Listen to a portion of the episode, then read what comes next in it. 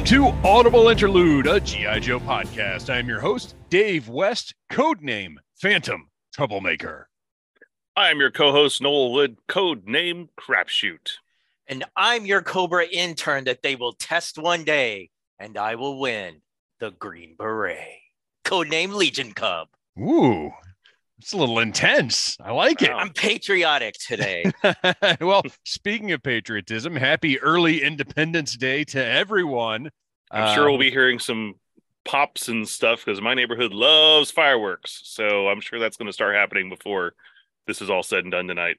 Yeah, they've been going on just over the weekend here. Like it's it's been nonstop. So yeah, celebrate our freedom, everybody.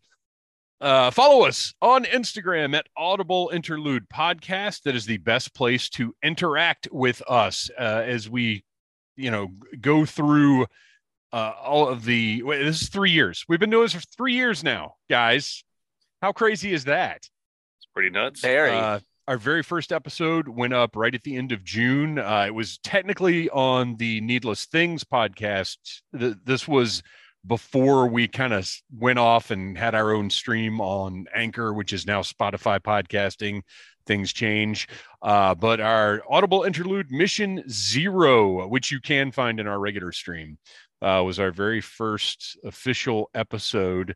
And now, three years later, here we are doing live streams every other week, going to conventions, got merchandise. Hopefully, Doing- everybody enjoyed the trailer. Game shows. Doing game Right? shows at Joe Is this Fest. like dog years? Have we entered podcast puberty?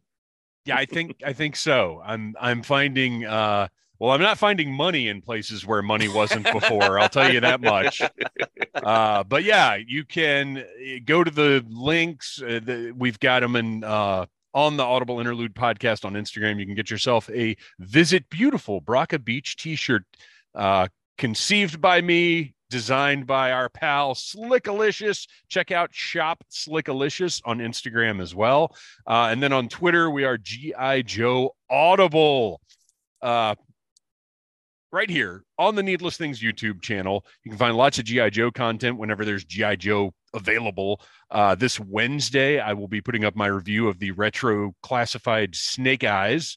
Uh, and last week, my Joe Fest haul went up where I just sat down with the giant tote full of bubble wrap and GI Joe toys and went through everything I picked up at Joe Fest. It was pretty fun to do.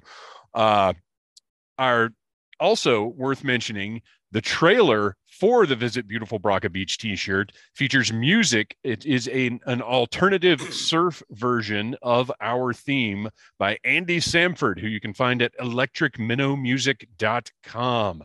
Uh, I, I hit him up and I was like, hey, can you do a surf version of our theme song? And like 24 hours later, he's like, bang, there you go. Done. It's amazing. Ask and you shall receive. That's right.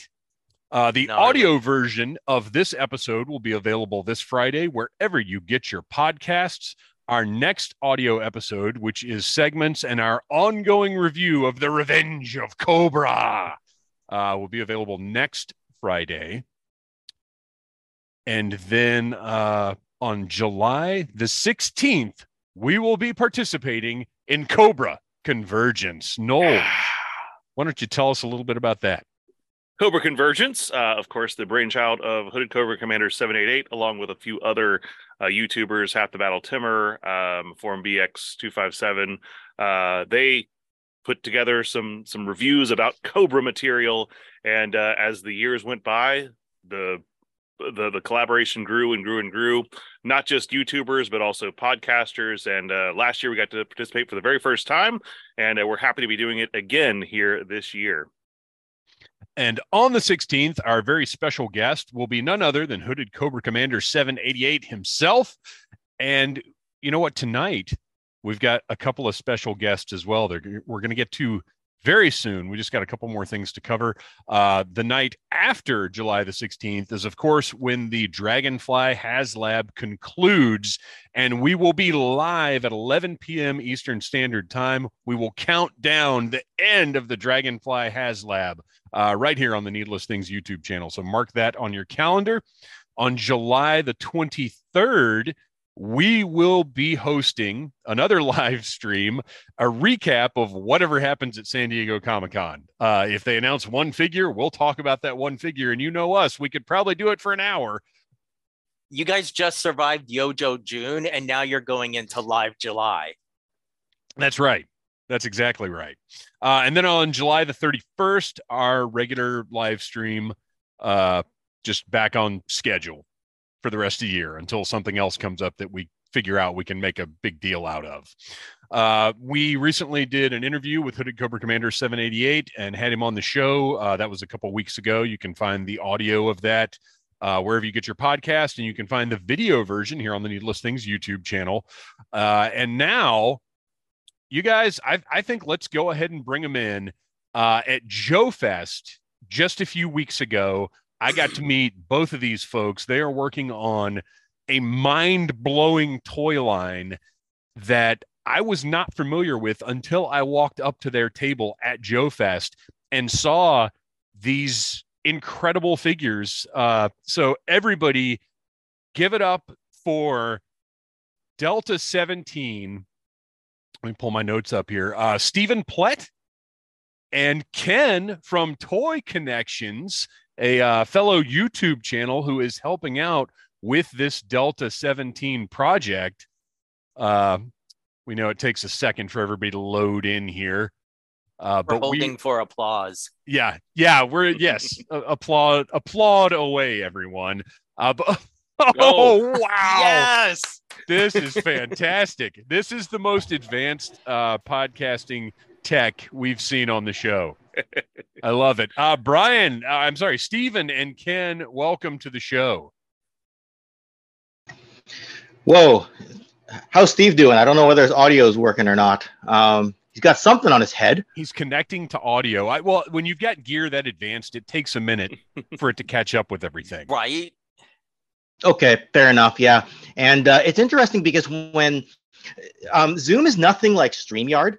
So like I'm like backstage and I'm thinking they've started. They're they're talking. Why don't I hear them? Okay, so I'll just pop on YouTube in the background and hopefully the the audio doesn't trip over one another. Because usually on StreamYard, if you're in the background, they'll show you what's going on in the main stream. But I guess Zoom's not quite. Oh, Zoom doesn't do that. Really, that's interesting. I, I haven't been on the other end of Zoom, so I didn't know that was the case. That seems inconvenient that's okay. Um, you know, I just watched it on the YouTube thing and I closed the tab as soon as as soon as the other tab went active. But now the chat's not there, so I'm gonna try to open up the chat tab and everything. Anyway, um, you can tell technology is not my friend.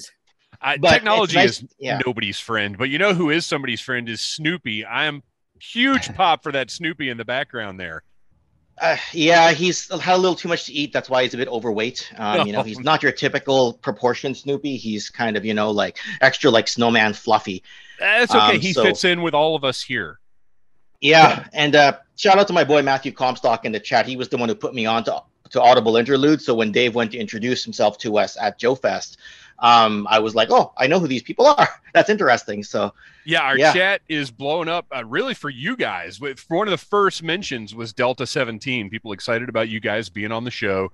Um, oh, mm. Stephen, you. are you hooked in now?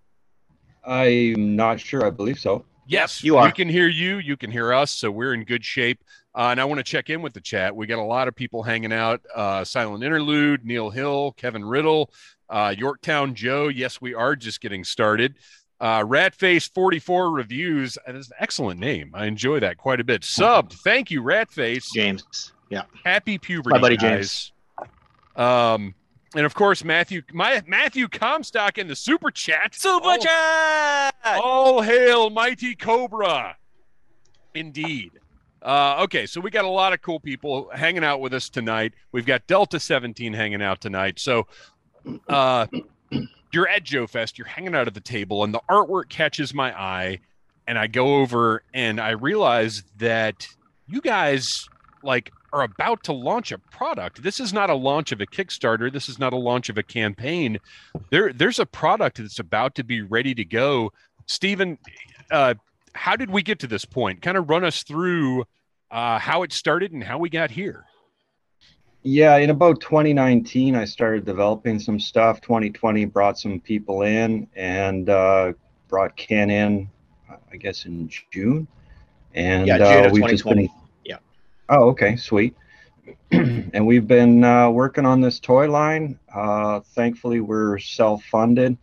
We found an, an investor, and uh, I hope you don't mind. I'm going for the, uh, the the sort of you know genuine, authentic helicopter DJ anonymous look here. No, this is fantastic. I, I'm enjoying this thoroughly.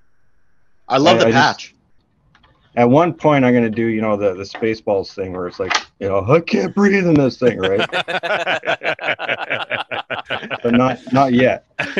we'll save it. We'll save it. Yeah, save it for later. Yeah, yeah. So don't tell anyone. Um, but yeah, we, we found some amazing designers. Uh, we started off with a handful of crappy ones, fired them all pretty quick, and uh, found this guy, Tommy Hodges. He's incredible. He's done nine of the 11 figures, uh, brought in a second designer, Jesse Sandifer, to do the last two and it's just been incredible. These guys are are insanely good, and we've just sort of been developing as we go. Um, in some some ways, I didn't really know what I was looking for. We sort of, you know, took it one day at a time, and and a lot of uh, a lot of the designs got turfed, and other ones were uh, were strengthened as we went. But um, yeah, it's it's been good. And, and that was kind of one of my questions was when you started off, was it just, man, I, I, I want O-rings back. I want to get a line of, you know, classically styled action figures. Did you have concepts uh, for the story or specific characters? Like how much did you start with conceptually? Uh, well, of the original designs, there's a whole bunch of guys that have survived and uh, that are that are in the line now. And there's there's you know about 50% were turfed, and the other 50% have survived.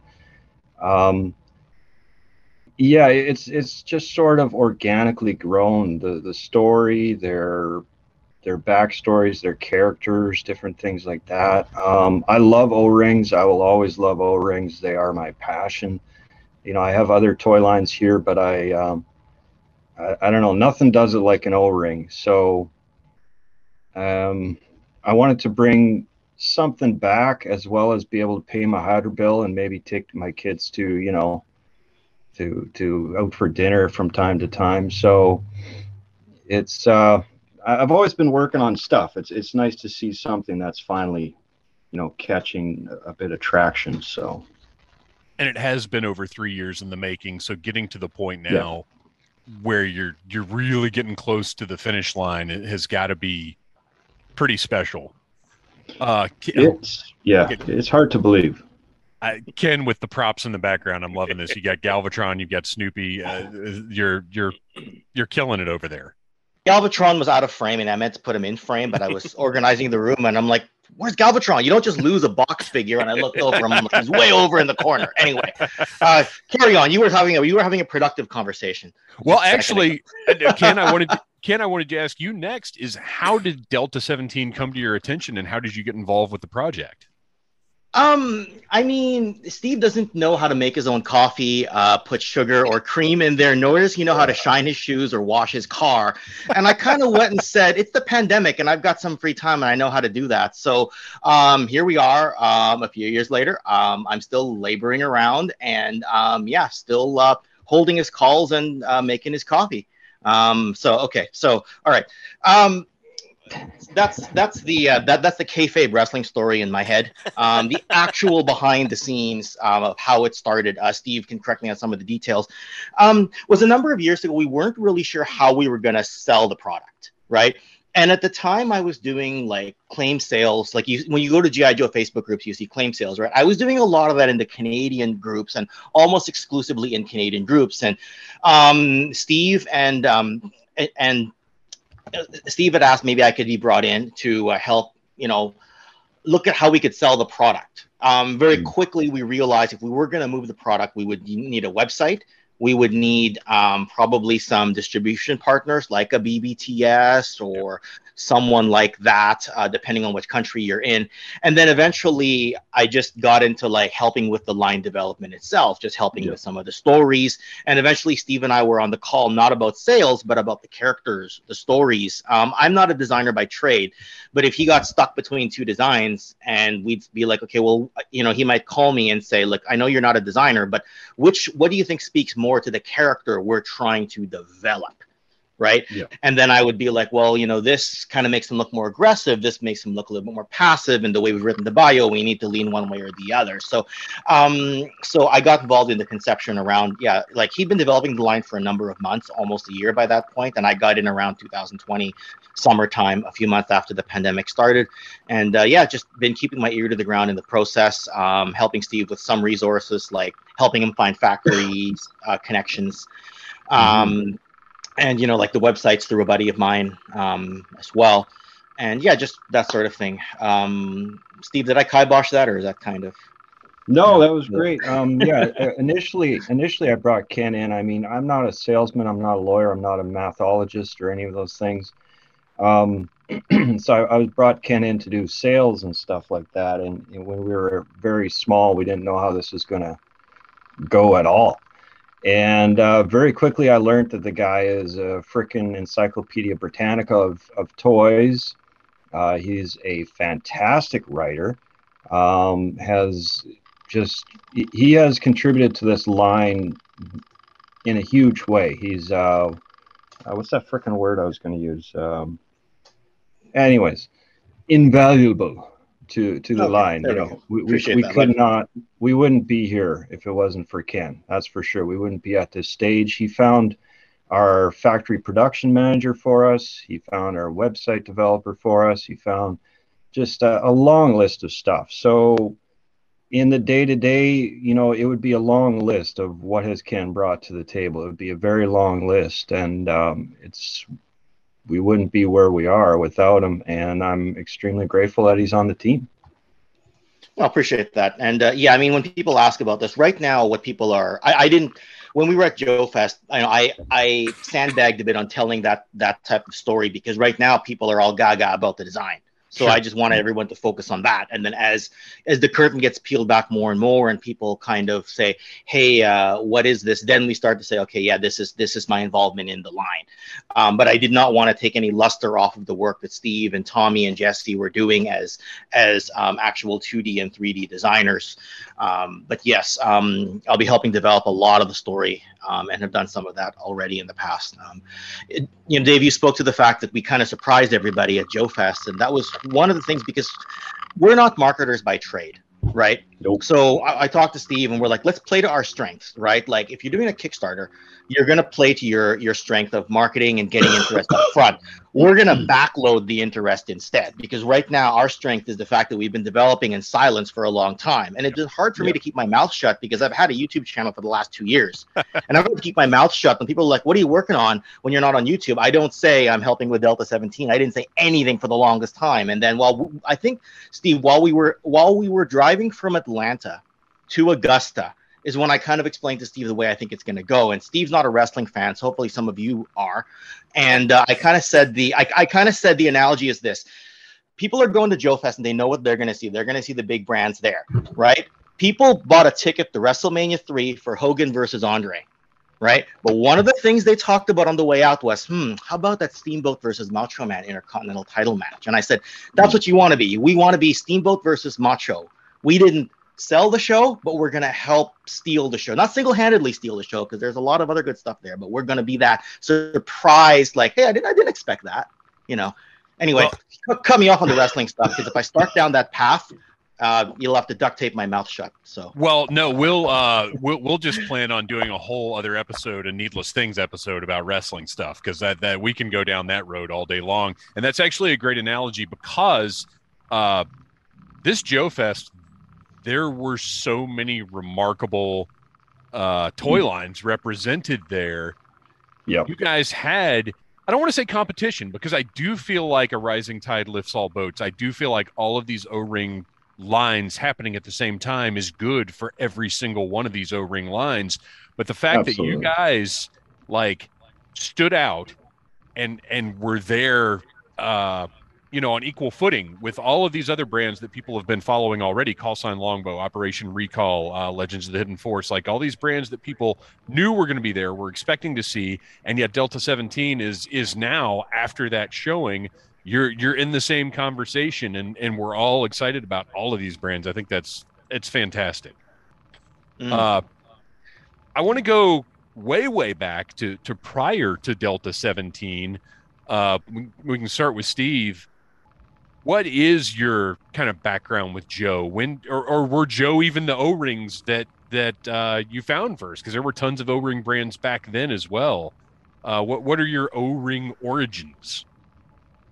Uh, well, okay. When I was a kid, my my parents knew that I was a little bit psychotic, so they kept me away from military stuff and guns. But uh, yeah, I caught up with all that now as an old, as an adult. So so we're good on that level. But um, yeah, I, I, started with one of those, you know, five foot GI Joes when I was a kid with the the cloth goods and all that stuff. he was pretty cool. And my first GI Joe was barbecue. I went to one of these uh, water slide things uh, with my school. We lived in a town of like, I don't know, maybe 800 people. We all got on a bus. Well, not all 800, but you know, from our couple of classes, right? And went to one of these water slides in Winnipeg. and um, I was hanging out at the bottom of a slide, and this toy comes flying down. I'm just like, holy cow! Stuff it in my shorts, and I ran to the to the bathroom. Probably not the coolest thing to do, you know. I stole someone else's toy, but in all fairness, this was barbecue. He was he had his foot broken off, both thumbs gone. He was just tattered, right? So this guy was really well played with. This kid uh, probably wouldn't miss him but he was my first GI Joe. I was just so I brought him on the bus and I was like, "What is this? This is my favorite thing I've ever seen in my life." And they're like, "That's GI Joe. What are you talking about?" I'm like, "I've never seen this in my life. I don't know what it is." So that was 1985. I was already, I guess, 12 at the time. Somehow I'd, I'd missed GI Joe for that long, and I just fell head over heels with the the. I love small things, you know, like hummingbirds and all that stuff and the, the, level of detail, the articulation, that there was a shine to it, there was a nice heaviness, there was just such a quality that I had never seen in a toy before. Uh, whether it was, you know, Star, I don't want to start kicking on other toy brands, but I, I just never seen articulation, yep. shine, uh, individual characters. Each each character was just so interesting, so fascinating. I mean, you, you could take a guy like Shipwreck. He was just a dumb Navy guy in a blue shirt. That's it but he wasn't. And a parrot. Like, oh, Come on. yeah, you know. Well, okay, yeah, yeah. So he had a parrot. You know, I'll, I'll, give him that. But if you look at him, there's really not that much going on. But he was shipwrecked. He was the coolest. Like these, they were able to to bring such life to these these characters, these figures, and um, it blew me away. So I I went in hard and. Um, and, and, just bought and shoplifted as many as I could. and um, yeah, statute I, limitations. I, it's okay. yeah, yeah. you can reveal that now. I, I, was a minor at the time. I didn't know what I was doing. So, um, yeah, I think by the time I finished and found out about girls and, and alcohol, I think I was I had about forty five of them and a handful. I think about three or four vehicles. That's it. But uh, I was amazed, man. Just incredible. To this day, I don't think there is another toy style figure and another buck or brand or whatever you want to call it that that really outshines the O-ring figure. In, in in my opinion, they seem higher quality. They have that they have that gloss to them. They have a weight to them. They have great articulation. With a lot of the modern stuff, you have that matte finish, which makes it look a bit cheap. So in a way, you sort of have a, a miniature Rolls Royce of a toy, so to speak. I, I think the O-ring, th- there is something magical and unique about it, but I really do think it's it's the apex of playability and detail. Yeah. It's the yeah. right size. If if you want it to interact with a bunch of vehicles or whatever, it's the right size for that. But it's also just uh, even a six inch figure is a little big to just fiddle around with. Yeah. Uh, the the O rings are just the perfect size, the right amount of articulation. Because the you know the modern era Joes, I love them. I've got a big collection of them behind me, but mm-hmm. there's so much to those that again you can't really just play with them. And and that's what I think makes the O-ring so special is is they're just the perfect little self-contained figure. and they're Uh, hardy. They're really hardy. yes, You know. Yes. Ken, what outside about you? What, was, what what are your uh, O-ring origins? Um, I mean, I grew up a little bit with He-Man as a kid. Then I transitioned to Transformers, and then I moved over to GI Joe sometime around or shortly after getting into real Ghostbusters. Um, it was already probably the late '80s by the time I discovered GI Joe. Um, on television, and by the time I discovered it, it was a lot of sub team stuff and some of the leftover movie stuff. And if I was lucky, I would see some of the leftover 1986 stuff on the shelves. So, like, I remember having um, like my my my Duke was the Tiger Force Duke. My Destro was the Iron Grenadiers Destro, right? Um, but then, you know, there was a lot of stuff from the movie left over. So as much as I don't like Cobra-La today, I grew up with those figures. I grew up with Slaughter's Renegades, and I grew up with a Falcon figure. And occasionally, I get an '86 figure, like I would have a General Hawk. but I missed the true peak of the O-ring. I caught sort of the later peak, right? So I still caught it in the 80s, but I remember more the 88 to 89 phase and then the post Deke era. You know, I remember playing a lot of Star Brigade stuff and uh, Eco Warriors with my with my friend, which it's funny because I don't really collect those figures today.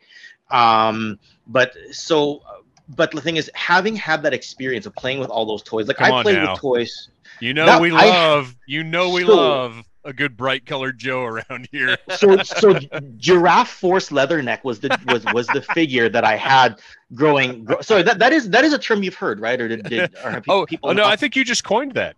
No, That's I, yours. well, I've heard I've heard that term, especially when I was putting that costume together a few years ago. I, I, I saw it referred to that way several times. okay, cool. Because I, I literally just pulled that out of like the the twenty nine the pages of 2019 Facebook. Um, you know, and that's um that's the leatherneck I grew up with, but I don't have one right now because I, I'm happy with my version one and the special missions Brazil version. But as, as someone who played with toys right through the Power Rangers era, you know, and had superheroes and all that growing up, um, GI Joes to me are the best vintage toy ever made because there's nothing like walking into a toy aisle and i've told the story many times but, but seeing a defiant on one side and a mobile command center on the other side you know that's how gangbusters this line was. Yeah. you know what i mean? And it- it's just it's such that like i just love toy histories. Look I, I went back and bought a 66 green beret. You know what i mean? Because i just love like o-ring is where it started for me right? I still have the love of classified today and the love of the 12 inch line and I'm slowly like just through some friends in the chat that I who I, I could read their names out, but there's too many too many of them. I'm starting to look some of the four inch stuff as well. But effectively, I just felt like O-ring was more fun than any other toy. It had more articulation. Like when I had my Hasbro wrestling ring, those those those wrestlers had like a single spring action or something. Right. I would use my GI Joes as my head cannon instead as my hmm. wrestlers, and I broke crotches. I, I had to break. I broke O rings and had to, you know, replace them with rubber bands back then because I didn't know how to find O rings. And yeah, um, just a lot of memories with GI Joe right up right up to this day. Favorite vin- vintage style toy line ever. Right. So, uh, with Delta 17, obviously this is a it, it a lot of these feel like oh this is a later era of joe to a certain extent. Like oh this could be this could have come into the line 97 98 or whatever if the original real american hero had continued on. Uh Yeah.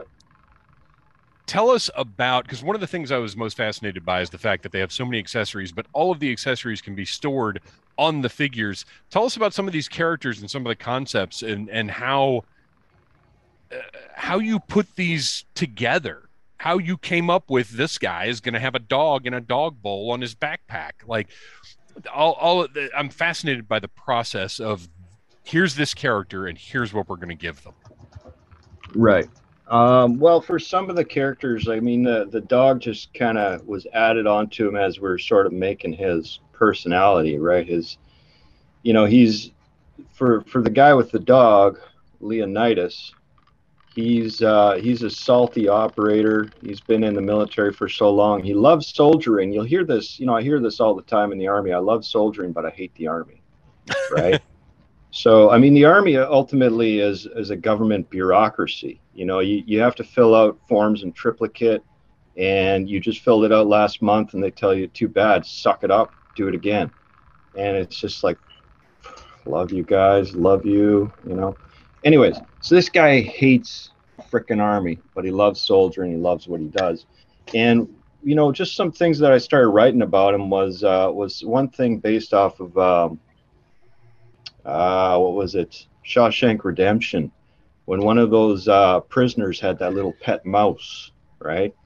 And I just thought of this guy, you know, wherever he goes, he grabs a little baby squirrel, sticks it in his pocket, and you know, he, he's just just one of those guys. He's he's really jaded, really salty, but he still looks for hope and love and all that stuff. You know, he'll he'll save kids. He's got a soft spot towards. I don't mean towards the ladies in as in a ladies' man, but just you know, he's uh, he's all about finding good things in life, even though his life has been garbage, right? So that's why we wanted to put a, a puppy on his pack. It's it's not really this puppy is not really a uh, an add to the team. You would say he's more of a minus. So we're going to see him act sort of um, somewhat challenged.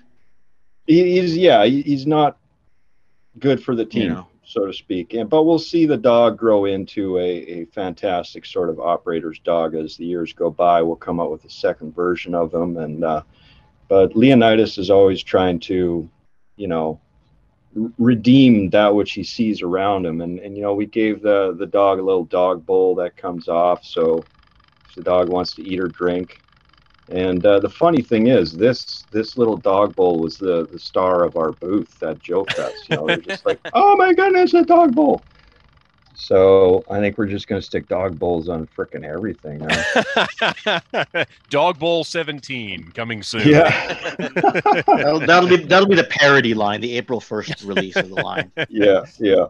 Uh, so, great variety of characters, but also I feel like you guys have so- shown some restraint because what you had on display, you had some good guys, you had some bad guys, but it didn't feel like an overwhelming uh, offering that you're going to have at first. It felt like something very manageable, very doable as a, as a collector. Yeah, we wanted to stay uh, with our first wave. We wanted to stay somewhat grounded with our core characters and not be too outlandish. You know, we're not. Uh, you know, Ken had a great question the other day. Who's our Snake Eyes? And it's like, well, we don't have one right now. The other Um, day, I've been so- asking you for three years who our Snake Eyes is. yeah, Your memory Yeah, only goes back about 48 hours, Steve. It's okay. I don't mind. pretty much. Well, it's just this damn helmet, man. It's just yeah, too much pressure. Squeezing the blood. Yeah, yeah. But um, at least I took the cape off, right? I took the cape off. But um, Mhm. no, there, there's a lot of that stuff. We don't have that fantastical element just yet to to some of it. Um, but we, we are trying to stay grounded with our core members, trying to keep it somewhat realistic. The the setting for our world is starts in about 2015, maybe 2013, and then we roll our way forwards to modern day. So um, we're going to stay somewhat grounded in, in realism. And how is the how is the lore uh, going to be available for uh, people who want to follow Delta 17? comic book. So we're uh, it- it's comic book number one is pretty much written up, and I just I'm gonna hand off the first ten pages to the artist. I just gotta pass it off to Ken. I'm just typing it up right now. I hate typing, so my typing is mostly backspacing. So um, yeah, Yeah, uh, we, we looked at some of the pages on the plane on the way back um, as Steve was doing some sketches on the flight back. And yeah, I mean, the comic does have a lot of development to it, but I, I imagine what Steve's done is he's kind of organized it a little bit more since then and probably scan it and send it to me. And I'll just, I'll just script it up in a way that's uh, able to be handed off to the artist, I guess. Yeah. So, yeah. So Yeah. timeline timeline wise, uh, what are we looking at for for having figures available to folks? Well, we just uh, backed our production date up two weeks, so we're going to wait an extra two weeks. So August, uh, uh, can't remember. August 10th. 13th. No, August 10th? sorry, 13th. No, no, hold on. It's July 26th plus two weeks. So 14 days. Yeah, August, August 9th? I don't know. Whatever. We don't do a Uh, lot of whatever. math here on the show. That's fine. No, no, no math. August. August Ish. August. August Ish. Yes. Um, Yeah. So that'll that'll see the figures landing in uh, end of October, early November, somewhere around there. And uh, you know, if they clear customs and all that stuff, and China doesn't invade Taiwan and different uh, you know geometrical problems, then uh, we'll be all right. Yeah, So we so, could that, put- that's, that's landed to us, right? We still have to Right. box and ship them back out. So depending where you live, hopefully it's a Merry Christmas. Let's put it that That's way. what I was going to say. We could potentially have Delta 17 figures under the tree for Christmas. That's that's I that's a so. heck of a goal. That'd be I hope fantastic. so. Uh, so we we had spoken, and I don't I don't know if timing wise everything worked out, but did you have some packaging uh, that you were able to share here? I do. Uh, yeah, we got our first. Uh, what's it called? T1 EP. I don't know. I can't remember all the freaking terms. T1 T1 EP T1 EP. Yeah. Okay. So we've Oh, man, got. we've- uh, This is great. Stop. Stop The moving. Lazy Susan going the whole time. I love it. Yeah, round and round. These guys are ready to barf. eh? What goes around comes around. Yeah, I'll tell you why.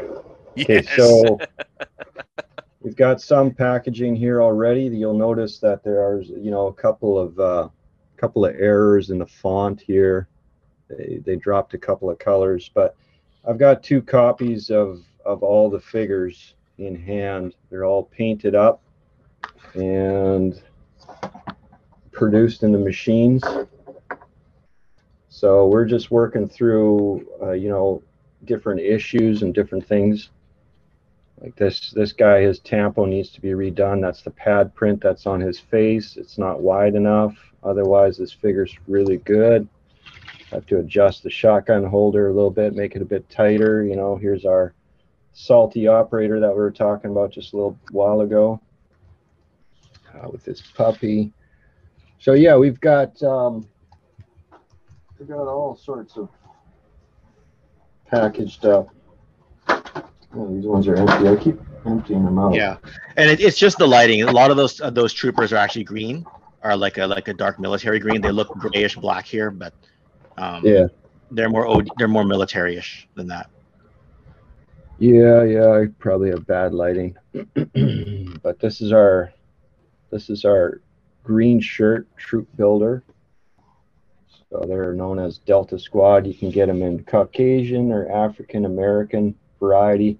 It's only the, the the little face here at the bottom. They have a little bit of uh, a little bit of their skin showing through underneath the big visor. So yeah. Preacher, he's our marksman. Not really our sniper. He's more of a recon marksman. Mhm. And he's also has a close quarters M4, just a, a dirty no frills M4. They adjusted the backpack really nice so the guns really fit in there nice and snug. They were a bit problematic before, but now you can really, you know, reef on them and they don't come out. So I love stuff like that. I love the details, you know. I really like make- those clips as opposed to just pegs. Yeah, yeah. We do have pegs on another one of our guys, and it's it's working out all right. You know, this is Jaguar Enemy Assassin, and he's got pegs on the back of his pack that hold the sniper rifle. But if you want, you take the KRISS Vector out of his hand, the submachine gun, and that clips onto the pack as well. Then he has dual uh, sword batons. I don't know if you can see those Cool. But uh, they can be used defensively, you know, for blocking along the forearm, or you flip them around and go stabby stabby with them. so, yeah, he's pretty he's pretty cool. He's he's got uh, full tiger stripe outfit for anyone who's into the tiger stripe motif, which we've never seen in GI. Joe- Oh wait, so he's pretty neat. That's Jaguar. Um, preacher. People really love this dude, Rooster. He's our uh, Native American uh, radio dude, radio recon. So he's got uh, he's got our dual backpack system. So his radio, the handset comes off, comes with a spare antenna. So you get two antennas out of the deal in case you lose one, like most of us do. and then his radio comes off. It has its own backpack peg, so you can any other guy can you know hump the radio, the man pack around for a while, or just use it separately.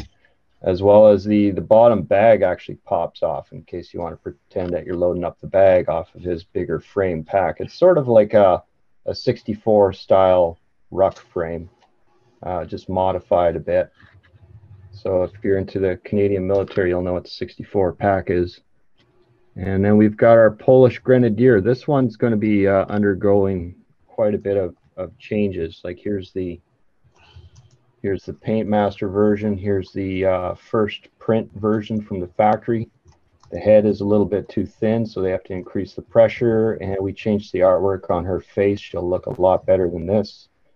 Um, all of these figures will be getting a final uh, polish. So we're, we're polishing the molds so they come out looking nice and shiny, just like uh, the old Era stuff does. I have one sample. Where the heck did he go? Yeah, crappers. I promise I did not pocket him on the way home. yeah, It's not. It's not sitting on. It's not sitting on eBay for anyway. It's Yeah, at the yeah. bottom of a water slide. yeah, exactly. In someone else's shorts, right? So here we have uh, this guy has gone through a polish. His colors aren't correct here, but I don't know if you can see it, but he's quite a bit shinier. He's he looks Yeah, similar yeah. to the Era. You know, th- over here he's a little bit shiny, but still a bit a bit matte finish. Um, so that's that's the goal with all of them is to have them all have that that era pop to them. So Well, these look absolutely amazing. Um, I can't wait to have the opportunity. And and Ken, I noticed you said in the chat that these will not be going on sale until you guys know uh, when you're going to have the product available that that you know you're going to be able to deliver. And I think that's great. Yeah, Hundred percent. Um, unless that's changed, Steve. But I, you know, we're not going to be taking people's money while this stuff is in production. Like, by the time we Yeah. take money, they probably landed already, like, um, in North America somewhere. Yeah, exactly. I don't I don't really want to get into that shady pre-order stuff. We'll we'll see if we Well, I get- mean, we're we're also not used to it. We're also not used to it, right? Like pre-orders yeah, are extremely standard, but the thing, but the thing of the matter is, like when you pre-order and people start saying, "Where's my stuff? Where's my stuff?" Oh, nobody's answered us for two days. Then they start bombing our messenger. Then I'm podcasting on Toy Connection, and somebody says, "Ken, where's my order? Where's my order?" Yeah. Sorry, I'm talking about I'm talking about Transformers over here. But we have the luxury of being able to do that because of the private investor that we had. Yeah. That's why. So we're not in a rush to like we're the way we're set up logistically, we can get away with that right now. As things get more established, we haven't talked about whether wave two or wave three will have pre-orders in the future. Um, So we're not going to write it off. But at this point in time, we just we don't want to open ourselves up to that um, situation. That's all. Well, I, I think So, yeah. everything that you're doing right now is creating a, a just an incredible first impression, and I think that's so valuable. Yeah. Oh well, thank you. Thank you. Appreciate that. So these are the bad guys here. Let's talk about these guys. Yeah, okay. So, well, you got to start with your, you know, your your top baddie, right? Shadow Dragon. So, he is our leader, and he's sort of a samurai themed leader. And uh, we've we it was pretty difficult to get this guy all sculpted up, so we had to have additional, you know, armor plating on his arms and on his chest here at the top. Those are separate pieces. He comes with a soft goods fabric cape. It'll be a nice silk and there's a little wire at the bottom so you can sort of pose it a little bit and um, we had him we had his sword holders made a certain way so that you know the, the swords would would sit in a really cool manner. The sword the, the tips almost touch there which looks pretty neat. Uh, the the back shoulder panel can actually come off and you can remove the cape if you really want to have like the no cape effect. So and then he comes with a, a cool custom little uh, submachine gun that we purchased off of a guy on ArtStation. And uh, it's called the Surricate. It's a really neat, neat gun. But this guy is, um, he's pretty nasty. He's, he's not a good guy in, in any form. But he's our sort of high tech samurai-based team leader, and he uh, he has his own army, which is known as the Dark Shadows, and he also hires um, disgruntled, you know, Russian mercenaries um, who are led by Death Sparrow. So that's that is Shadow Dragon, and his his lieutenant is Jaguar, and that's the uh, enemy assassin that we were talking about previously. This guy doesn't say anything, never takes his mask off or his goggles off. He uses a little little telegraph device that he has in his pocket to to relay uh, orders or information back to HQ. And um, next in command is the leader of Retrograd. So these are our Soviet um, mercenaries, well, Russian mercenaries. So this is Death Sparrow here. She's our our blonde bombshell Russian, and she she believes in maximum firepower. That's why we gave her an AKS 74U, I believe it is, um, submachine gun with a drum on it. So I like anything drum fed because it just delivers maximum firepower. And then in her backpack, you can see another drum pouch here. And she's got an older style grenade on her on her uh, backpack, one of the old ones from the 60s, 70s. She likes to rebuild stuff just to cause more more mayhem. You know, it's, it's fun to do to destroy things in sort of a classical fashion. She believes in that. Mm-hmm. So, and just want to be clear that um, sometimes I see people assume that there's three factions. There really isn't, right? There's Delta 17, and then there's uh, the bad guys, which is basically yes, it's two factions, but it's really one faction employed by the other. You know, think of Correct. Zartan being employed by, uh, I mean, the Dreadnok being employed by Cobra, or Mars Industries being contracted Right. by Cobra in, in in some ways, right? Yeah, exactly. And then so for for Shadow Dragon, he also he produces in his uh, underground hidden factory. He's got these Okami, which are robot ninjas. They have uh, hands that you can take off. You can swap. You can store the hands on their backpack.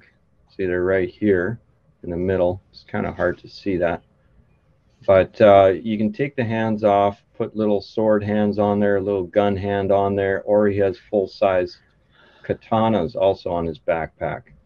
So if you want to keep the hands on and give him, uh, give him put a katana in there, or if you want to use the gun, it also has a hand grip on it as well, so someone else can take it off and use it. Um, they're they're pretty neat. There are army builders. We have three army builders in total. You know, we have our green shirts, which are our Delta squad, and they come with a lot of accessories. There's a little Ka-Bar knife on there. There's a gas mask actually stored inside the back of his backpack that will clip onto his face.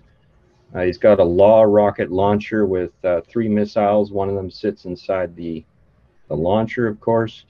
Then he's got the beautiful G36C rifle, which I'm a huge fan of. So, hmm and then And with yeah, and with the Okami, their attachments are swappable with the original 1986 Battle Android Trooper. Ah, Yeah. nice. Nice. Yeah, let me find a bat. Where did I put him? He was oh here. All right. So here's your bats. Oh, did he lose his? I lost his figure stand. All right. Let's take the gun off of Okami. We'll do a straight swap here. So there's Okami with a bat arm, if you want. Nice. And and with the Okami, they both hands are swappable. With the bats, it was just one. With the Okami, it's both. So here's here's a bat. Just stand, please. Good. A bat with the Okami gun on it. So you can swap them right over if you want. So, and then we got one more bad guy for for the bad dudes, and that's our Spetsnaz. Hey, don't do that. Come on That guy just got fired. yeah, exactly. Yeah, he'll be disappeared later tonight. All right, so this is our Spetsnaz Special Forces Trooper. He has a removable helmet, comes with two different visors that flip down, flip up.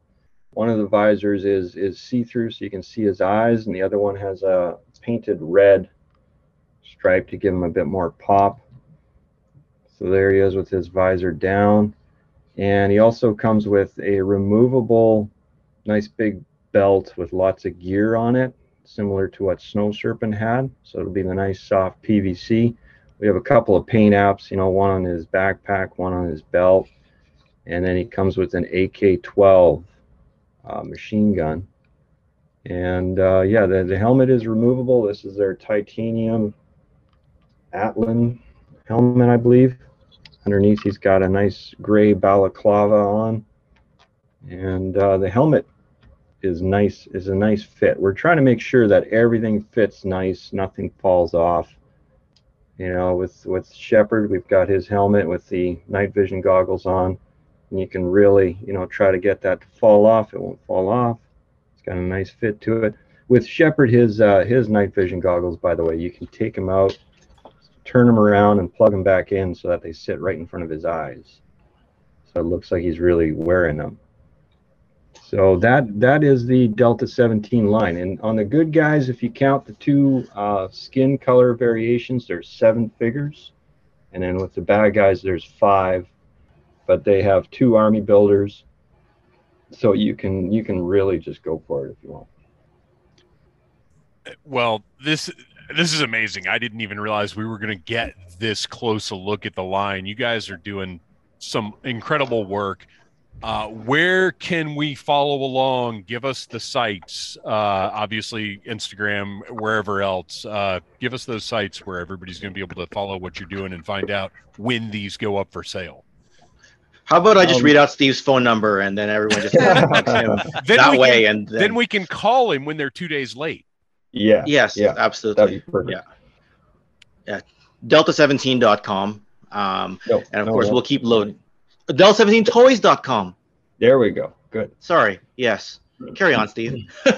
oh, yeah. No, no, that's fine. You got it. Delta17toys.com. And we're on Instagram and Facebook under the same name. So if you just do instagram.com forward slash Delta17toys, you'll find us. And eventually we'll get set up on Twitter. Um, yeah, Neil, don't call me right now. But uh,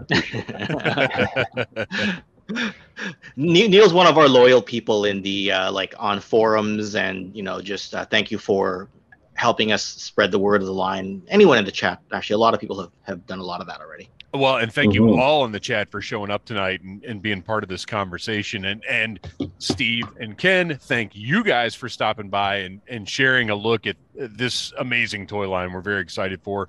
We'll continue following along on Audible Interlude. We'll be giving updates and, and keeping up uh, with everything that's going on with you guys. Uh, thank you so much for stopping by. We've got more show to do, but Steve and Ken, thank you guys. It's been great, uh, and we look forward to talking to you again soon in the future. Awesome. All right. Well, thanks, Dave. Appreciate it. Thanks you, Christian and all. Appreciate it, man. Yep. Absolutely. All three of you. Thanks for having us on. Uh, much appreciated. And uh, absolutely we'll talk to you when we talk to you. All right. Take thanks care. a lot, guys. Bye. See you later.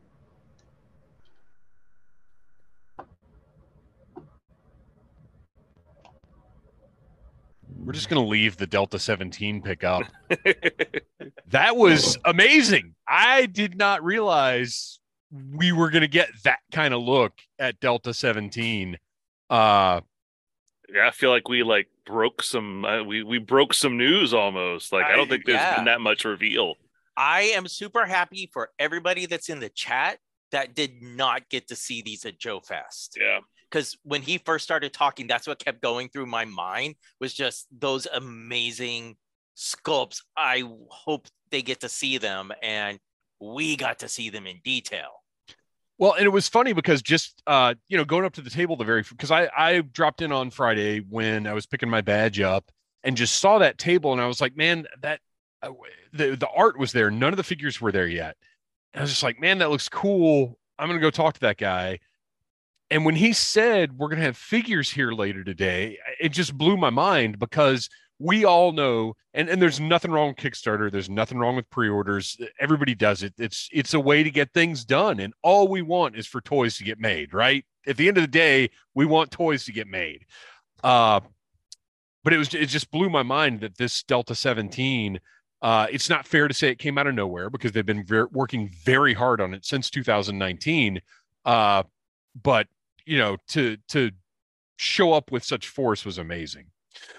Uh, all right. Well, we have got some news to talk about. Uh, we're going to skip over a few things because I, I, I just wanted to talk about Delta 17 all night, quite frankly. Um, but we've got a few things we're going to talk about. Uh, let's see here. Oh, we've got to do a little screen share. Let me get my my materials ready.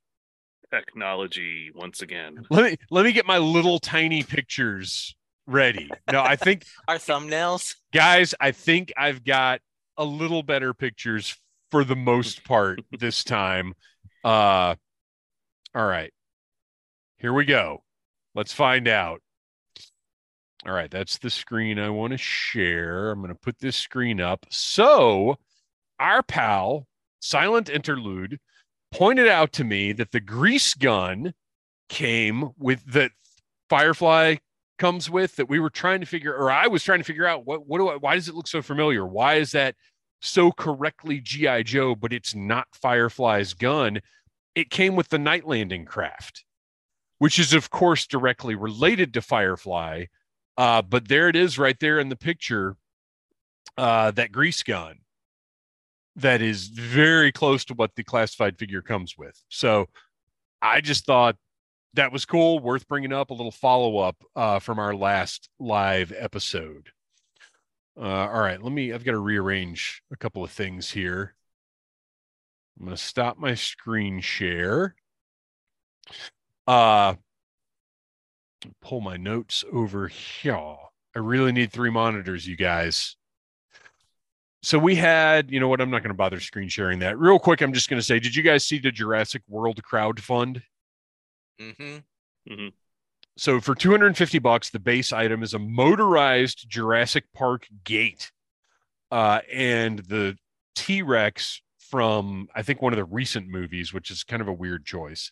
And then the unlocks are the early birds are all the dinosaur like identifier signs, like when you go to a zoo and it says like, um,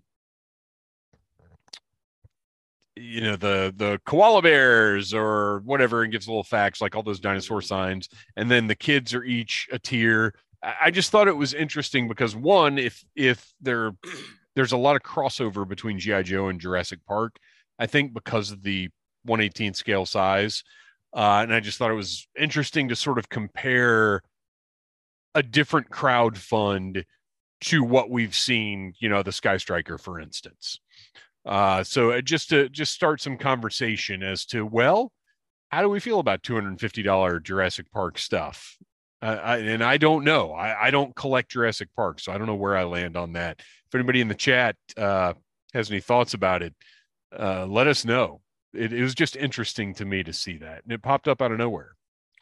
Uh, Indiana Jones 112 collective figure. I pre-ordered it. I'm in. It's it's GI Joe adjacent, so I thought I'd bring it up. Did you guys see this thing?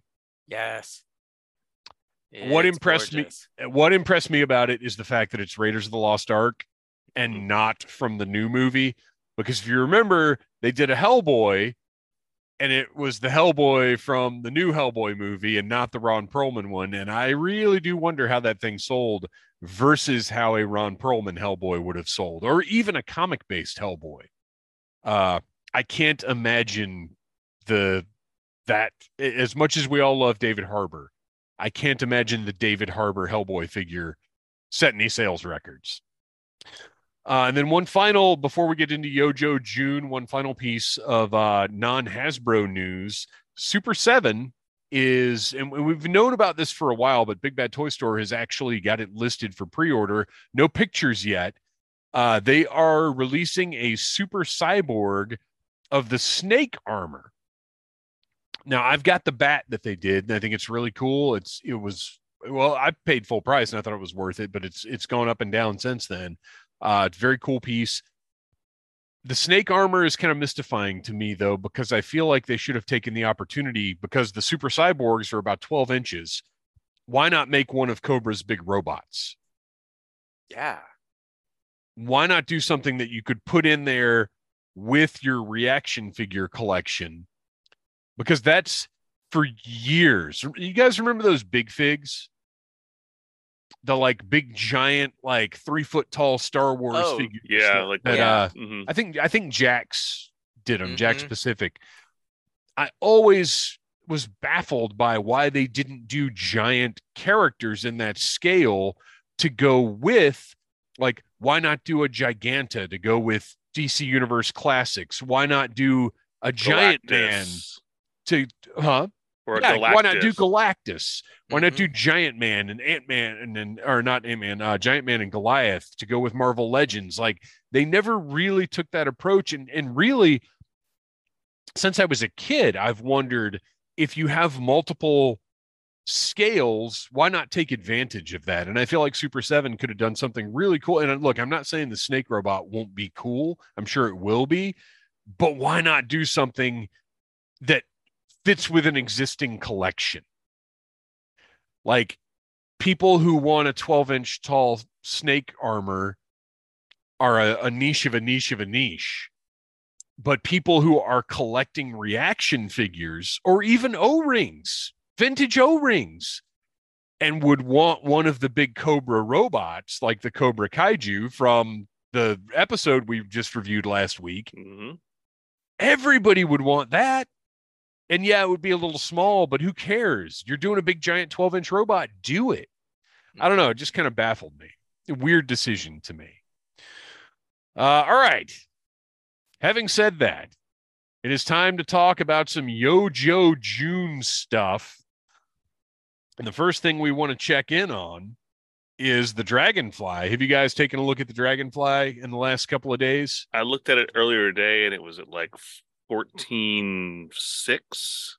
Yeah, it's kind of slowed to a crawl, but I mean, the Hiss did the same thing in the middle of the campaign, if you remember. So I'm, Yeah. uh, I mean, it's funded, and as I've said, I think it's going to end around twenty one thousand. But we'll we'll find out when we do our live countdown. That's uh that's that's pretty ambitious. We'll see, because uh yeah, it's got a long way to go. It's got a long way to go, but it's still tracking the same as the Hiss. Yeah, and there's gonna be some FOMO at the end. There's always the FOMO. Absolutely, as there should be. Uh, so uh, we're at fourteen thousand five hundred and sixty nine. Uh, on our way to sixteen. We'll we'll see how it goes. But we do have some new pictures. Uh, we got some painted shots that I think are worth taking a look at here because I was Mhm. pretty excited to see just how different they looked from what we had seen before. And we also get a look at the Steel Brigade uh, in the gunner position, which I thought was great. Just seeing that figure in action. I mean, this thing looks fantastic. How do you guys feel about the painted version versus the renders we saw before?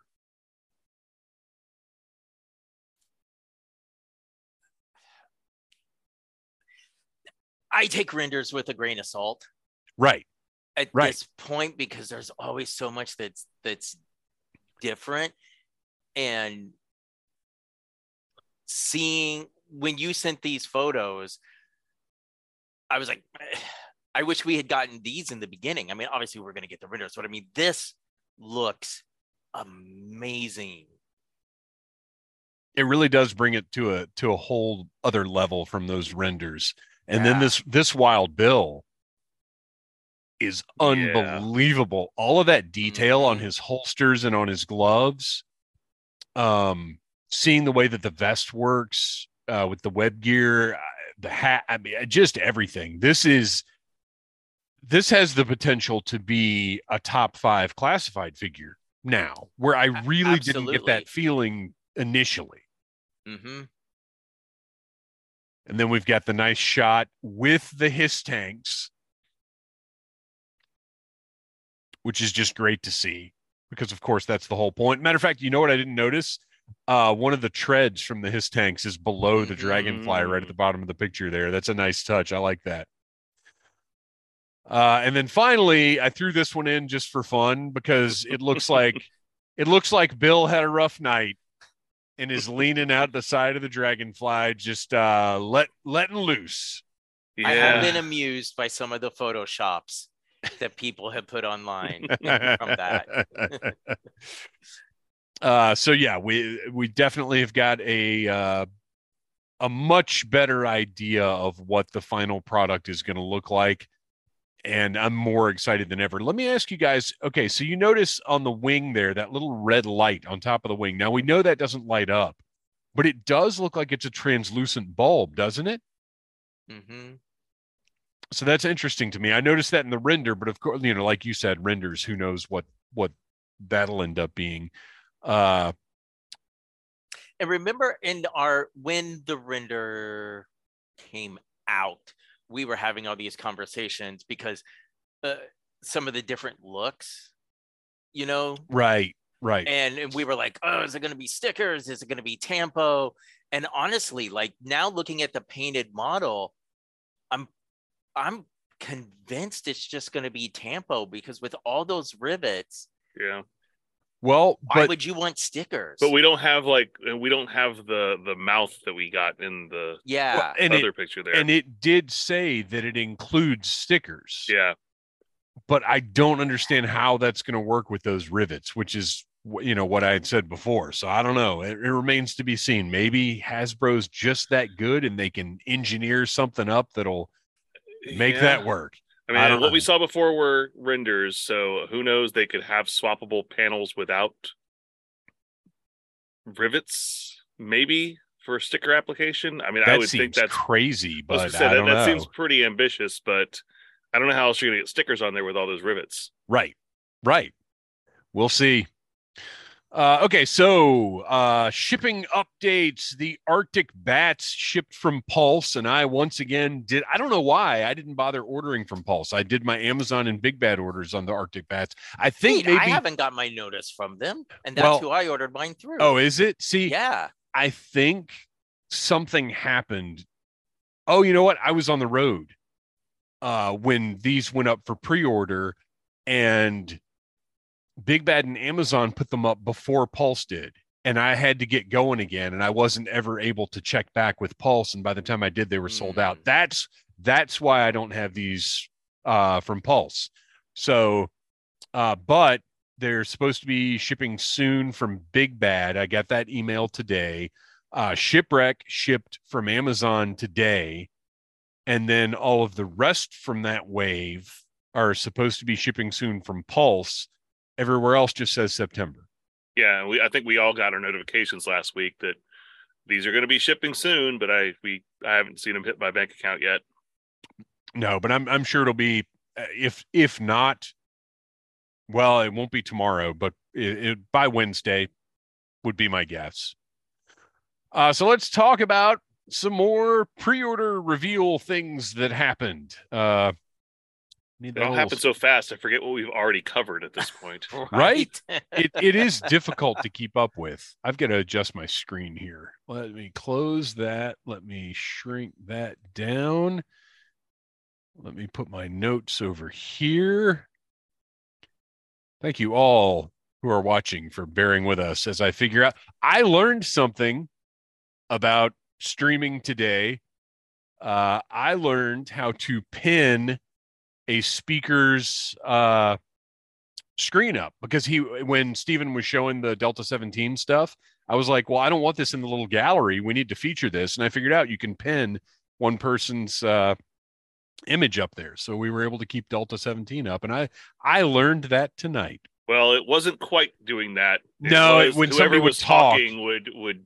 Oh, But it would- yeah, But it would always go back. Yeah. Which is which was the key. So that it worked out well. Okay. Uh Crimson Viper. I, I know you guys' interest level in this one was not very high. He looks like he he should be on an Evel Knievel motorcycle. I wish. That Uh, would probably get me to buy him. it's I really this I think it looks great. I mean, it's the Viper, but in red. But I do kind of wish the vest was blue, and I know that wouldn't really be appropriate for a, a crimson Viper. But I yeah. think it He would needs look something to break it up. I think that the the the neckerchief will give it a little bit, you know, to, to break it up a little bit. But yeah. yeah, I don't think it's enough. So it's uh, they did.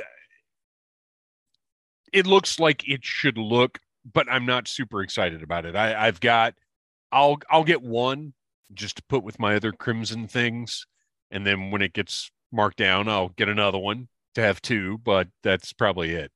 Uh, but then we got this fella, Christian. How do you feel about Nunchuck? Okay. I think he looks great, honestly. I have zero interest in him because I still just think it is a bland design. For really? me, for me, for me, for my aesthetic, um, the the the camo, like it all looks really, really good. Um, I just have zero interest in the character. It doesn't. It it just doesn't do anything for me. But for those of you who are excited for him, I am incredibly happy for you. I I dig him. I really love the. First of all, we finally have, and, and granted, the final product, you know, we'll know once we have it in hand. But it looks like we finally got some nice high uh, high contrast camo, mm-hmm. where the stripes really stand out against the background. I like this black and green or the the black uh accessories and armor and whatever else with the green camo. I think it's a really cool look. I like the headgear. Um I don't know this figure just really appeals to me. It it's a very 80s looking ninja design to me.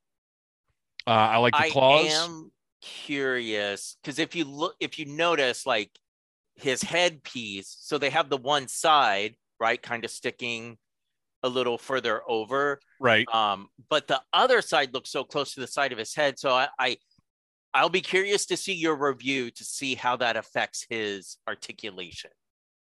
Yeah. Yeah. And well, and you'll also notice that he's got the uh that little tie piece that plugs into the mm-hmm. side to look like the original figure, I guess.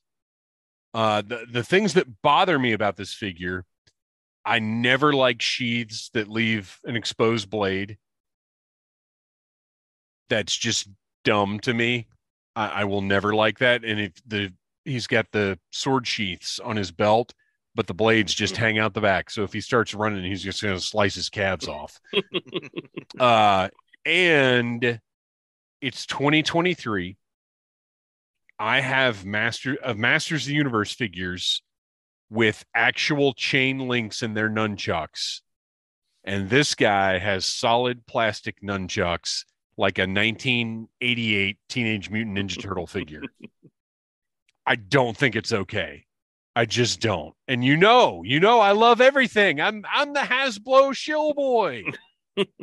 but those nunchucks are whack and his name is Nunchuck, so he should have come with some like killer nunchucks. And if that means he doesn't come with the claws, uh, it's his name. His name isn't Cool claw fist. his name is Nunchuck. Uh, but I do like he's got storage on the back of his belt. Speaking of Ninja Turtles, uh, just like the old Michelangelo figure, he's got the storage for the nunchucks mm. on the back of his belt, which is cool. I'm excited about this figure. I just really am not excited about those whack nunchucks. And I I agree. Just real quickly uh, da, da, da, with Yorktown Joe, that if they do a retro stalker, yes, yes, yes, that camo yes. design, please, perfect, perfect. Absolutely. I think he'll look really good squaring off against Shadow Tracker whenever they put him out. Mm. Who's coming? Yeah. Yeah, coming uh should be the next Walmart exclusive after we get Big Ben and uh mm-hmm. Range Viper. Uh, range, yeah, Range Viper. Yeah, Range Viper. Uh, all right, moving along. Noel, how do you feel about this Firefly versus the other Firefly? Uh, vast improvement. Um, I think he, I mean, obviously he he looks more like the Firefly that we all know and love from our childhood. Um, he's he's doesn't have that really big bulky uh, armor piece on him, which just like it it would that would have been a fine figure before, but it just didn't scream Firefly to me. Yes. Um, but uh, but yeah, no, yeah, hey, he looks great. He's he's the first figure that wasn't a troop builder I've ever bought a second version of uh, in this line, and um, I think it's you know it's it's obvious why this is this is the Firefly that I wish they'd put out three years ago. The only thing, and I, I do like the other, like you said, I do like the Cobra Island Firefly, just not as Firefly. hmm Um, but I do like the head on that one more. Really, This one looks good. Don't get me wrong. It's fine. It works for Firefly, but I loved the like just the furious expression that you could see under the balaclava and the scarring and everything. Uh and I almost wish the camos were the same so you could swap those heads because I really, really like the head on that one. But uh, this one's fantastic. This is the Firefly I wanted. I like uh I think the backpack looks great. Um his little remote control vehicle, the mines, everything. it's I'm weird he doesn't have a cell phone. Yeah. It is, yeah, it is weird he doesn't have a phone. Um I'm okay with him coming with the grease gun rather than his uh submachine gun Mhm. they had before. But once again, I will point out whoever at Hasbro takes these product pictures, could we make sure everything is lined up the way it's supposed to be? Uh, because if you'll notice his left forearm deal just isn't in the right place at all. It's like all mashed up and turned around. Hmm. Come on, guys. Come on, guys. Uh, but yeah, I'm very excited about this Firefly. This this is just good, good stuff. Yeah, this is the only one in the wave that I pre-ordered. And then next up, we have the big surprise because, well, there's a lot to there's a lot to unpack here. Boom. We all but knew it was coming. Uh, but O-rings, GI. Th- this is you've got to really take a look at the verbiage. GI Joe O-rings are on hold. This is not a GI Joe product. This is a Transformers product. According to Hasbro and according to retailers, this is a Transformers product. Isn't that interesting? Hmm. Which is fine because I don't care if they want to sell O rings under the My Little Pony banner. As long as we're getting cool Sunbow looking GI Joe O rings, I'll take them. Call them whatever you got to call them. Yeah. Uh, so you guys, as always, I defer to your Transformers knowledge. How does this look? Uh, I think he looks really good. I think that the color combination pops really well. Um, I've seen a lot of argue, a lot of angry people on the internet. People who don't who don't think that Soundwave. Shocking. Yeah, no kidding. Uh, people who don't think that Soundwave fits in with the Dreadnoks because he's more sophisticated, and I'm like, I'm not thinking on that level. I'm thinking Right, right. you know what's what's an iconic character we know is going to sell toys and uh you know what's a, a vehicle we can fit them into and i think they did a really good job i mean it's i'll wait till i have it in my hand uh because like i didn't think that the bumblebee looked as good as the megatron but once i got it in my hand i realized it was a better toy this one uh looks like it's better than either one of those as far as the molding goes um but uh, again i'll i'll reserve judgment uh, although I, I am wondering why Zartan is getting a, a face full of Right? jet engine. I guess the mask protects him. Christian, what was your uh, reaction upon seeing this beauty revealed? I was super impressed. I absolutely love that Ravage Mm. figure. Um, I didn't think the Ravage was actually going to transform because it doesn't, there's too much to it. It doesn't look like that transforms into a cassette, but it Well, does. that's a repaint. Yeah, it's a repaint Yeah. of the one from the masterpiece. Oh, is it? Okay, Yep. okay. but It, it I never transforms knew- and goes in his chest. Mhm. I never knew that I needed a blue Ravage, but I really, really dig it. Um, I was surprised, not in a bad way, um, but when I think of the Thunder Machine, I didn't think they were going to put Thrasher because how many people outside of Joe fans know Thrasher, Right. But I was surprised that the other pick was Zarana. Well, I'm, I was surprised there were two figures. Yeah. Mm, true. Just the fact that there are two figures. I mean, people talk. This one is ninety nine ninety nine, but consider well, it's really not even two figures. It's three figures because True. that Ravage is, you know, I mean, th- this. Yes, it's pricier, but at the same time, I feel like we're actually getting a lot more. Well, if you figure that they're selling O ring figures for twenty two ninety nine or twenty one ninety nine, uh, Megatron was eighty bucks, right? Mhm. And- yes, And it's the same size vehicle essentially. Um, so you know, I think you're getting a, a, about the same value you got when you figure you're adding on an extra figure, but then when you're throwing in Ravage too, you know that e- that even ups the value too. Yeah, I think value wise, th- this is a solid. Yes, you are spending more money, but I think value wise, it's I, I see where it is. You know what I mean? hmm Uh, I think this is gorgeous. I love the bright colors. Like the the bright blue and red on this looks just fantastic. And if you notice on the vehicle itself, it still has those pegs on the running boards. The front, the uh that grill piece or whatever, it's not a grill, but you know, the big piece on the, The- front. The cage, yeah, The that's cage. the only thing that I I'm not crazy about. I realize why they did it, but Well, it it's so thick. Well, but also consider this the cage on the original Thunder Machine is actually kind of thin for what it is. If somebody was building something like this, now it might not be this thick, but I do feel like it would be thicker than what's on the original. I don't think this looks that far off from what a real world thing might be. I like the bigger, sturdier cage on the front. And yeah, it's a little thick, but but like you said, Noel, we know it splits in half. We know it's going to be Yeah. sturdy. We we don't want we don't want the stress marks on it that are on every single Thunder machine on the planet right now. Yeah. Uh, I like the recolored guns. Uh, I think the silver pops really well. Uh, I, this is just fan. I mean, I mean, I said from the start, ever since I was a little kid, my dream was Transformers that interacted with my GI Joe figures, and it's continuing.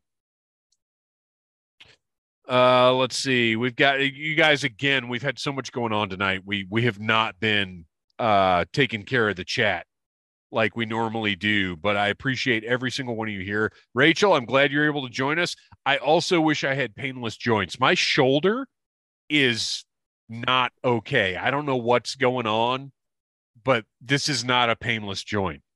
Uh, the the conversation was pinless joints, and also I'm glad you guys have total like sub conversations going on in the chat as well. um, I, I sometimes built I wish a little community, and I well, love yeah, that you right. guys talk to each other. and and I kind of wish I could just sit here and watch the chat sometimes because I feel like you guys are are every once in a while you verge on being more entertaining than us, especially Yorktown Joe. Uh, Kevin Reynolds just got the Megatron during the 35% set. That is, yeah, okay. We're going to have to save it for another time, but we're going to discuss is it even worth buying Hasbro products when they first come out anymore? Yeah. we're gonna that- we're gonna table that for another day. Uh, all right. So to let's see, where is nine twenty three? Let me look at my notes and see. we've got to get to the sound off. So we're not gonna do uh we're not gonna do our Yo Joe June wrap up because we we know everything that came out. Uh it was it was awesome. Oh, so we will say this. Overall, how do you guys feel about Yo Joe June? No, Uh, I thought it was. Uh, I mean, I, I they they revealed some really cool stuff. Obviously, we led off with the Dragonfly, which was about as big as you could get with that. Um, I think that they did throw out a a good number where they were doing reveals every week of new classified figures. Obviously, I wanted more O ring. Uh, technically, we got no GI Joe O ring.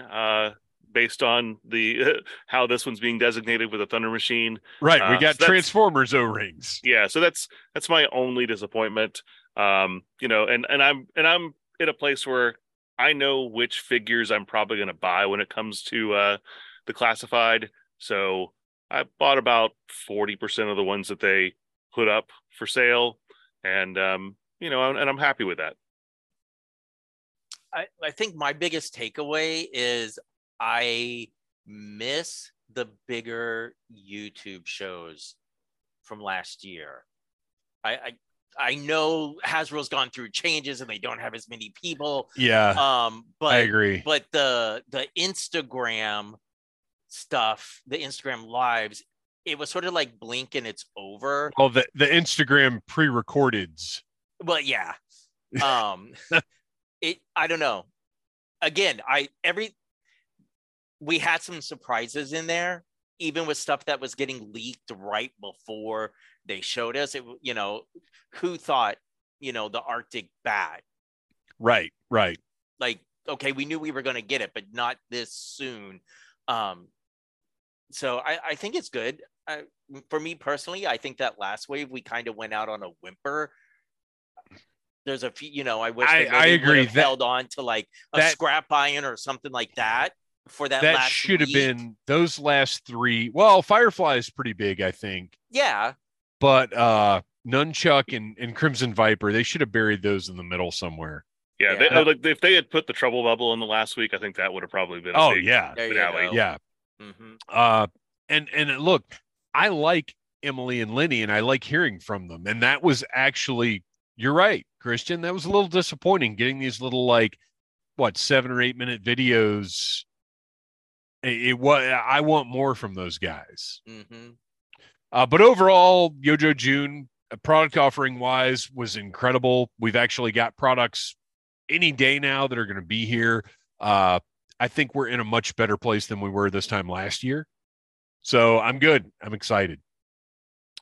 All right. Now it is time for the segment we call Sound Off. So hopefully everybody is following Audible Interlude Podcast on Instagram every single time we're doing a live stream earlier in the day i will put up a post that says sound off where we want to hear uh, what you want us to talk about here on the show uh, we've got some really good stuff but this is going to be a sound off turbo round because we've we've got to wrap this show up we've got other things to do uh, that are that are audible interlude related don't worry we're not just going to go watch raw or whatever uh, i'm going to end up watching raw at like three in the morning uh, all right. First sound off from Daniel Rod 35.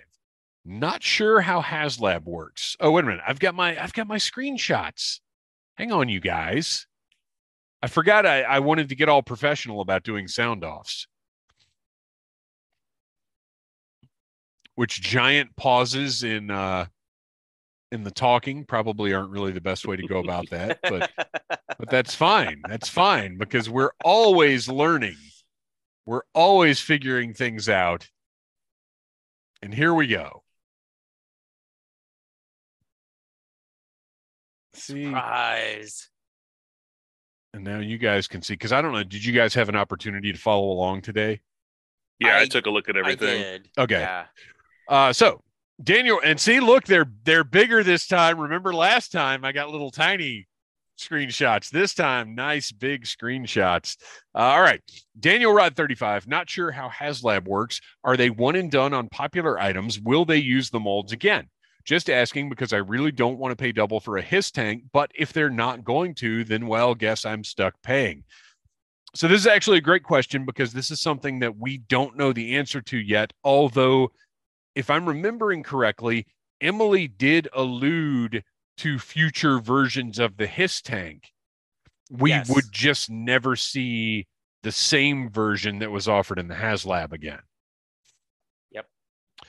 So, Daniel Rod 35, which by the way, turns out this uh, his name is Daniel Rodriguez. He's asked questions before and I thought Daniel Rod was a reference to Transformers. Daniel and Rodimus Right. I or and- and Daniel it's, Hot Rod. It's not. It's Daniel Rodriguez. So, uh, The ship we didn't know we needed it- right, and exactly. still don't. uh, if you want this Hiss tank, then maybe go ahead and figure out how you're going to obtain one. But if you're okay waiting for either a stripped down version or an Arctic Hiss or who a Crimson Hiss, Crimson Hiss, that's the one I'm putting my money on. if there's going to be a reuse of the HasLab Hiss mold, I bet we see a Crimson Hiss. Well, you don't think we're gonna get a septic tank? I want a septic tank, but I'm just saying they are obsessed with Crimson variants of Yeah. things. So Crimson Hiss, I think, uh, is, there's a good chance of that. Uh, all right. Next up, Silent Interlude.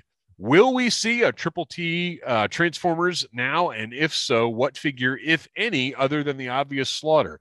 Also of note, Zarana is the first ball joint figure released by Hasbro so far. I read somewhere that the ball joint heads were harder to remold using 3D scanning. No idea how much merit to place in that. Okay, so we'll address Zarana first. Is it ball jointed? Because I looked at that picture really, really closely, and I'm not sure. Well, I I had made the observation uh, that all of the figures they had done in O Ring were all just swivel heads. Right. So, and I, I I wondered if there was something to that. Um, yeah, I, I wasn't sure either. I was looking at the Zarana earlier, and I couldn't tell if they are going to do the.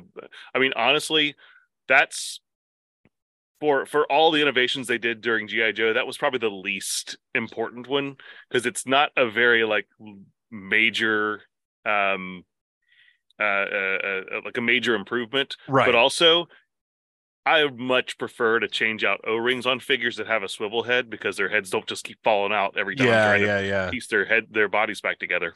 Well, and I just it's not that functional. But No. looking at this Zarana, she has a different cut here than any other figure. But I don't know that it's necessarily a ball joint. You just can't. And I mean, it's a this is a render we're looking at anyway, Yeah. so who knows?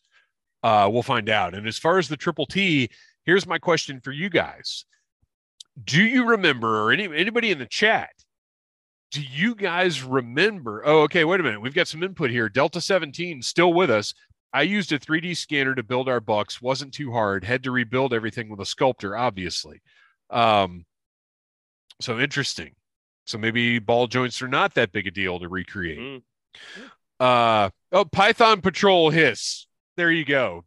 The- the- oh, it's on the Tiger Force. That's right. It's on the box art for the Ram, for the Tiger Force Oh. Ram. I totally forgot about that. So maybe we'll see a Python Patrol hiss. I'm I'm in for that. Uh uh, silent interlude to me, the ball joint head is only important for what potential characters could be made. I, yeah, that's a fair point. Okay, so anyway, uh, Sergeant Slaughter himself is the one that leaked the information about the the Sergeant Slaughter Transformers crossover. Do you guys remember though? Did he actually mention the Triple T, or did he just say Sergeant Slaughter with a Transformers crossover? Yeah, I don't remember whether or not he actually said it. Uh, I mean, obviously that would make sense. I can't imagine them doing a warthog. Um, and the Triple T is a vehicle I could see them easily turning into a robot. Well, but it doesn't have to be anything related to Sergeant Slaughter. It could be it could be a havoc with Sergeant Slaughter. It could be uh, Mauler's going to be too big, but like they could throw him in with whatever. They've Yeah. already had a Transformer version of the Snowcat. Right, They did. right. So I I don't know that it's even going to be a triple T, but I do think since we did we're getting the Thunder Machine.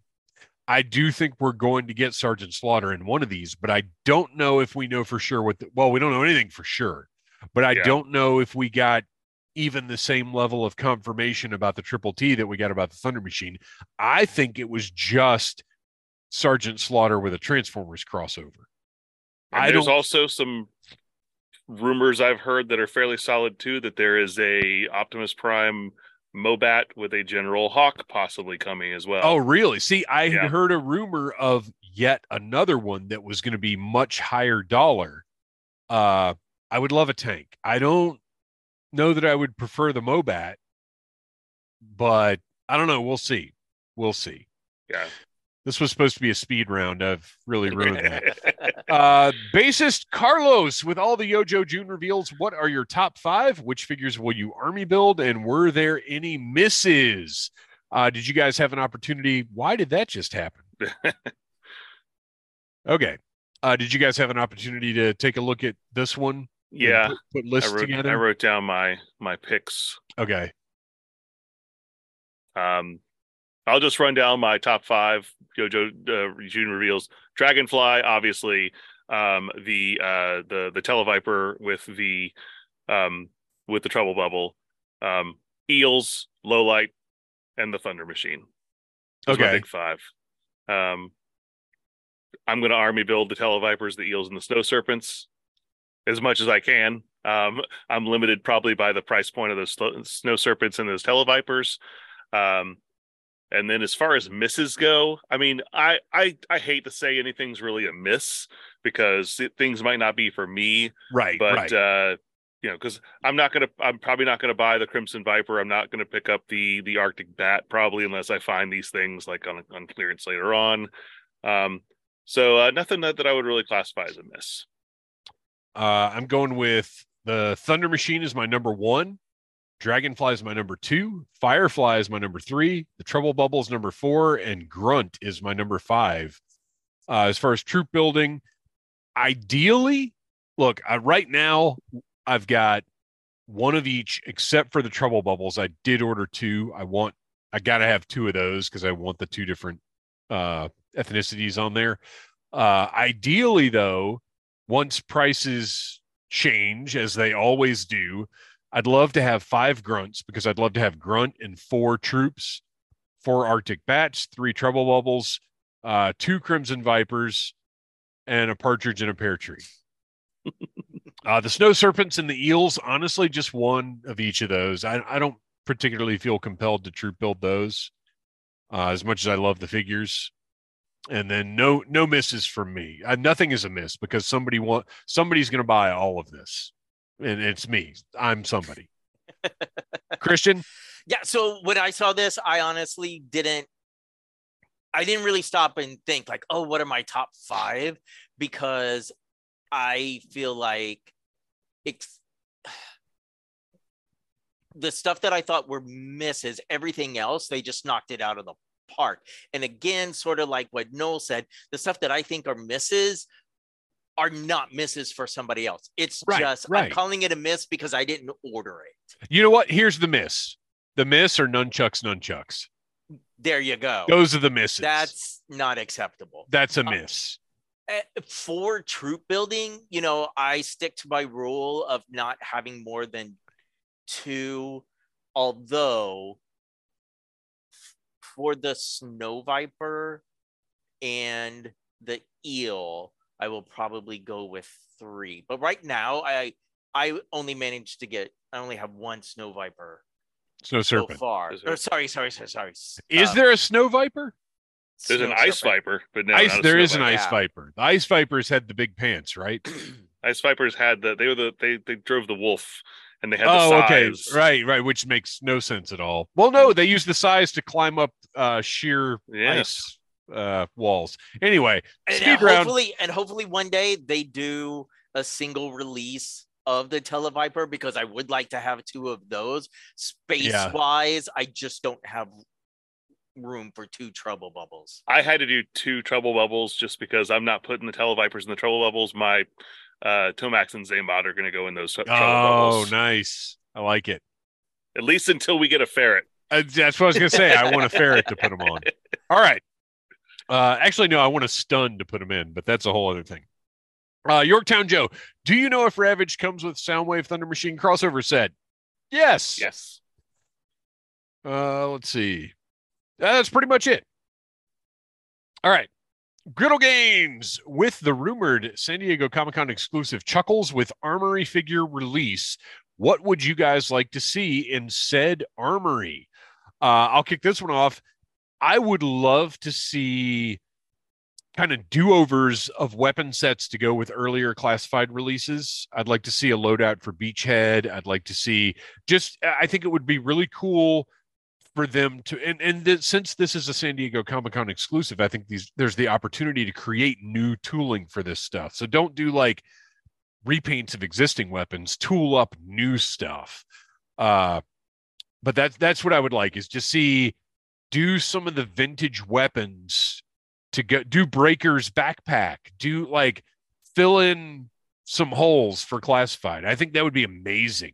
Uh, and maybe even throw in some heads uh, throw in an unmasked head for barbecue, stuff like that. Uh, like Mm, that would be really, really Mhm. cool. I doubt they'll do it because the barbecue figure is not meant to have an interchangeable head.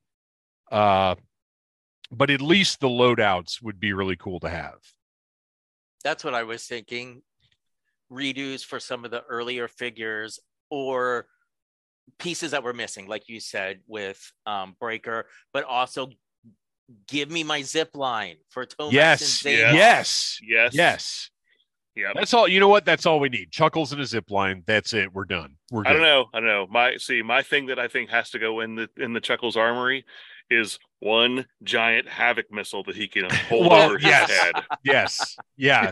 You're right. You're right. Needs that as well. Uh, and then finally, we're going to wrap things up with Mandalorian Jedi. Good Lord.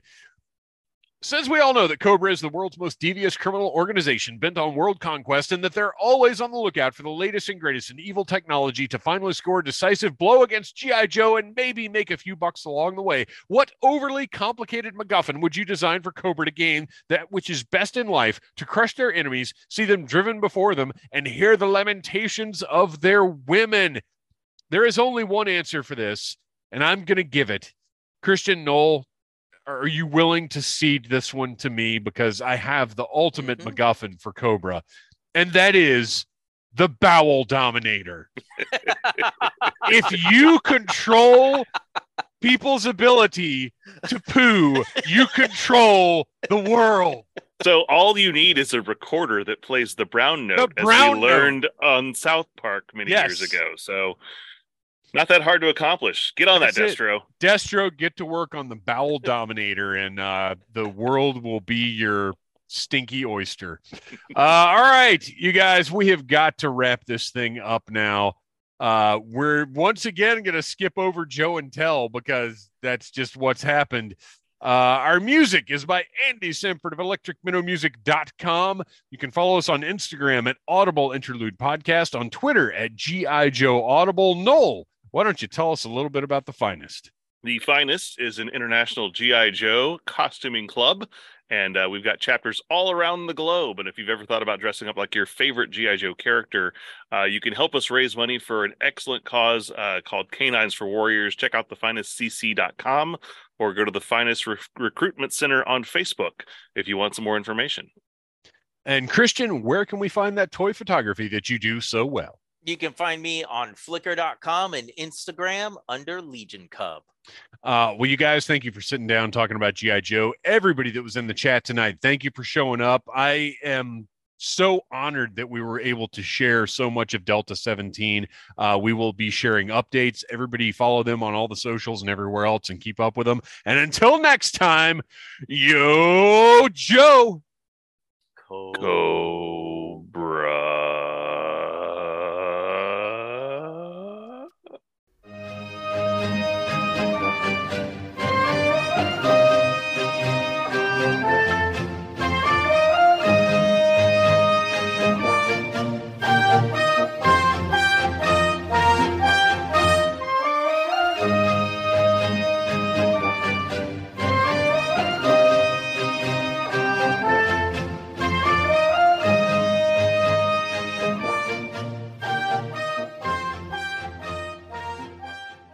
You have been listening to a Needless Things podcast. You can follow Needless Things on Facebook, Twitter, Instagram, and at needlessthingspodcast.com. Love you. Mean it. Uh huh.